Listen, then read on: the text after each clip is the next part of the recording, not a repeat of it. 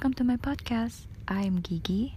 This is my first record, and then the podcast will tell you a lot of stories and fairy tales that come from ancient manuscript. I hope you'll enjoy it as I made it. Hai, selamat datang di podcast saya. Panggil saya Gigi. Ini adalah cerita pertama saya, dan selanjutnya podcast ini akan berisi dongeng mengenai kisah-kisah yang berasal dari naskah kuno. Selamat mendengarkan.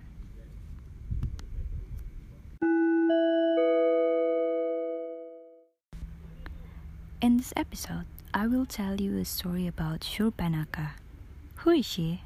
What is she doing? Keep on listening. Dalam episode kali ini, saya akan mendongeng tentang Surpanaka. Siapa dia? Apa yang dia lakukan? Tetap dengerin terus ya.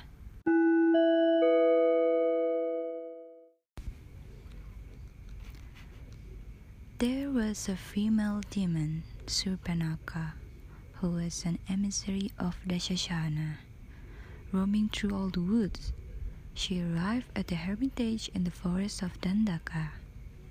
She came across the prince in the woods where he happened to be looking for flowers, accompanied by the daughter of Janaka, who was by his side and went with him wherever he went. Then, at the sight of them there together, Shurpanaka was embarrassed and went away she entered another part of the forest, where she came upon Laxmana who was picking flowers. She was stricken with passion on seeing him, so she adopted the gait of the noble maiden. Her body was a perfect beauty, to be compared to the moon at the full. Her supple waist was as slender as one's pen, and her glance were sweet, lovely, and languishing. Hit eyes were shapely as well as her cleft, and her fingers are sharp as porcupine quills, a glowing red. Her hips were large and her breasts were round. Her teeth were white and her straight nose graceful. Her jeweled bracelets were beautifully shiny, and she wore lovely flowers in her hair and behind her ears. Sweet were her glance and her smiles, and she looked all the more passionate and desirous.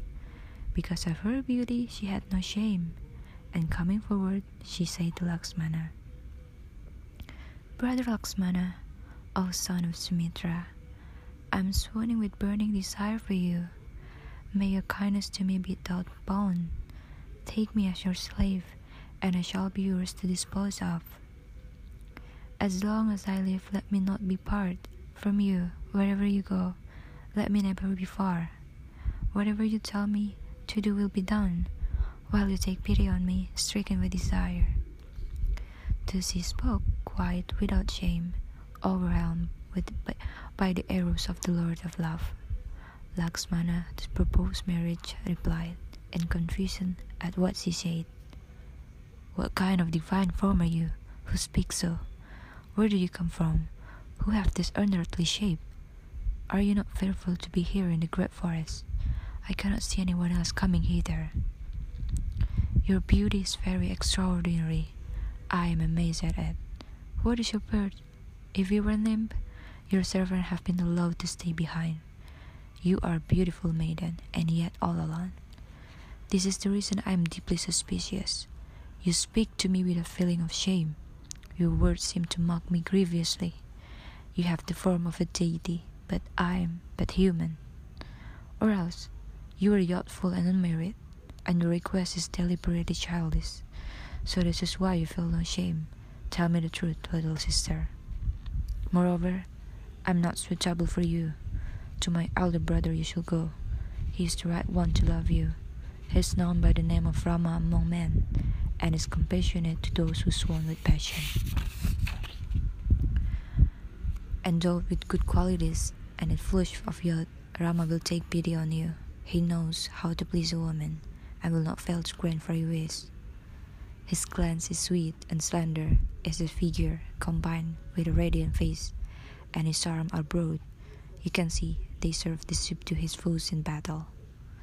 He has sword that is very sharp, and hand-sold enemies ever appear. If we consider the battle is nigh, the sword's purpose is for his protection. He has another weapon, a great bow that no one has succeeded in bending. This is his means of defeating all foes. The wild and violent demons have raided the hermitage of the great sage, and some have disturbed the rites of the seers. They are enemies of seers and hate the priest. This he is killed of, without sparing any. The seers are glad that the wood are safe through the excellent deeds of noble Rama, and so it's fitting that you should serve him. You will be lucky if you go to him. This is what the worthy Lakshmana said. Shurpanakha felt disappointed, but hearing of the virtues of the excellent Rama, she then set off and went to him with joy. Arriving there, she said the same, and Rama replied directly, My dear, your tender beauty is marvel. What a pity if no one should accept you. See, here is my loved one Nirbi. Is Sita, famed far and wide. I have no thought for another. She alone shall be my wife. However, let me tell you what's the best. You should go to my brother Lakshmana. You shall be his wife, and he will love you, a maiden tender and lovely. These were the words of Raghu's son. So Shurpanakha went back to the youthful noble Lakshmana. Full of desire and smitten by the shaft of love, she stepped forward without feeling of shame and pushed close to him, her conduct quite disgraceful. It was not the conduct of the lady that she adopted, it was low and vile. Looking at her with intent gaze, Lakshmana was amazed and thought, This is an evil demon, a female Rakshasa. This is what he suspected as he seized her. He sliced off her nose. Her nose was severed and gone. She sprang up and flew into the sky. Her true nature as a demon was plain to see. I am Shurpanakha. I am a she demon. You did not know me. You were stupid and pitiable. Guard your life carefully. Keep watch over it. You are all in peril of dying, for my elder brothers are coming soon. Kara and Dushashana are the best of demons. In the matter of might, they have no equal. They are irresistibly valiant in battle. You too will be their victim when they come. Having uttered these frightening words, Shurpanakha fled and was in tears. She swiftly took refuge to her brothers, Trishira, Kara, and Dushashana. Oh, brother Trishira, help me. I have no idea what to do, but my distress bewildered. You do not give a thought to the fact that the enemy has used violence against me. There is an ascetic by the name of Rama, and there is a younger brother of his called Lakshmana. In disguise of priest, he looks like a holy man, but he wields weapons and is evil-minded. He is insulting and capable of violence. He cut off my nose without mercy, even though I did nothing wrong. That Lakshmana did his best to be insolent. If you just let the enemy be, and you are not furious at the violence done to me, what purpose will my life then have? For not having a nose, I will be utterly ashamed. Though King Ravana is my protector, and my brother demons be many, the enemy has no fear at all. He insults me without cause. What is the use of me being here? I would prefer just to die at once, if you let the enemy be, and are not furious that violent done me. So, if you have any pity for me, you will overcome that Rama and Lakshmana. I am defenseless, and you are my refuge. If the strength of the enemy is great, then do your best. For they are without companions, all alone. They consume fruits and roots. They eat only vegetables.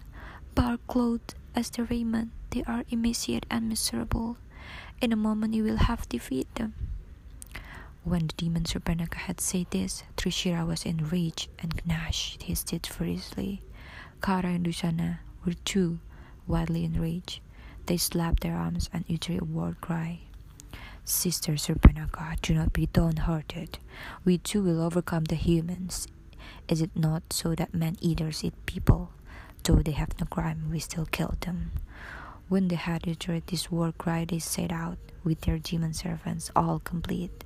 They arrived at the hermitage, and all together they shoot, then both swept forward with their men. They carried shiny wooden shields and leather shields in rows, all of them long. They bore lances and fiercely poked out their tongues. They had hard spears, and reveling in their insolence, they set off. When they had all arrived, they attacked in the crowd. Rama and Lakshmana went forward and shot them with arrows, leaving none. The whole field was full of corpses.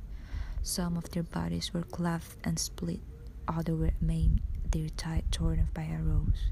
Their skulls were crushed, and others wailed that their hands were gone. Some trembled and others fled. Others were ashamed and returned for a wild assault. The blood rushed red from their mouths, and quivering in their necks stood terrible arrows. The troops were in tumult, and some were wounded. Then Trishira recovered and angrily advanced, violent and wild, the same as a snake. And the prince will be the same as Garuda. He aimed at his neck with an arrow. He had an arrow that flew just like a swallow. It was very keen and white, the ultimate in sharpness. It severed his neck, and his blood spurted out. His head altered to the ground. It was all like the side of mountain collapsing in pieces. Let us not mention the fear of the frightened ascetics. Even the army of demons did not dare to look.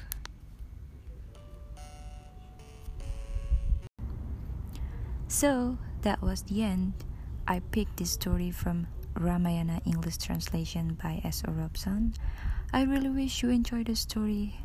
Wait for my next episode and have a good sleep. Love, Gigi. Sekian dongeng saya kali ini. Cerita ini diambil dari Ramayana English Translation oleh S. O. Robson. Semoga kamu menikmati ceritanya. Tunggu episode-episode dari saya selanjutnya dan selamat tidur. Salam, Gigi.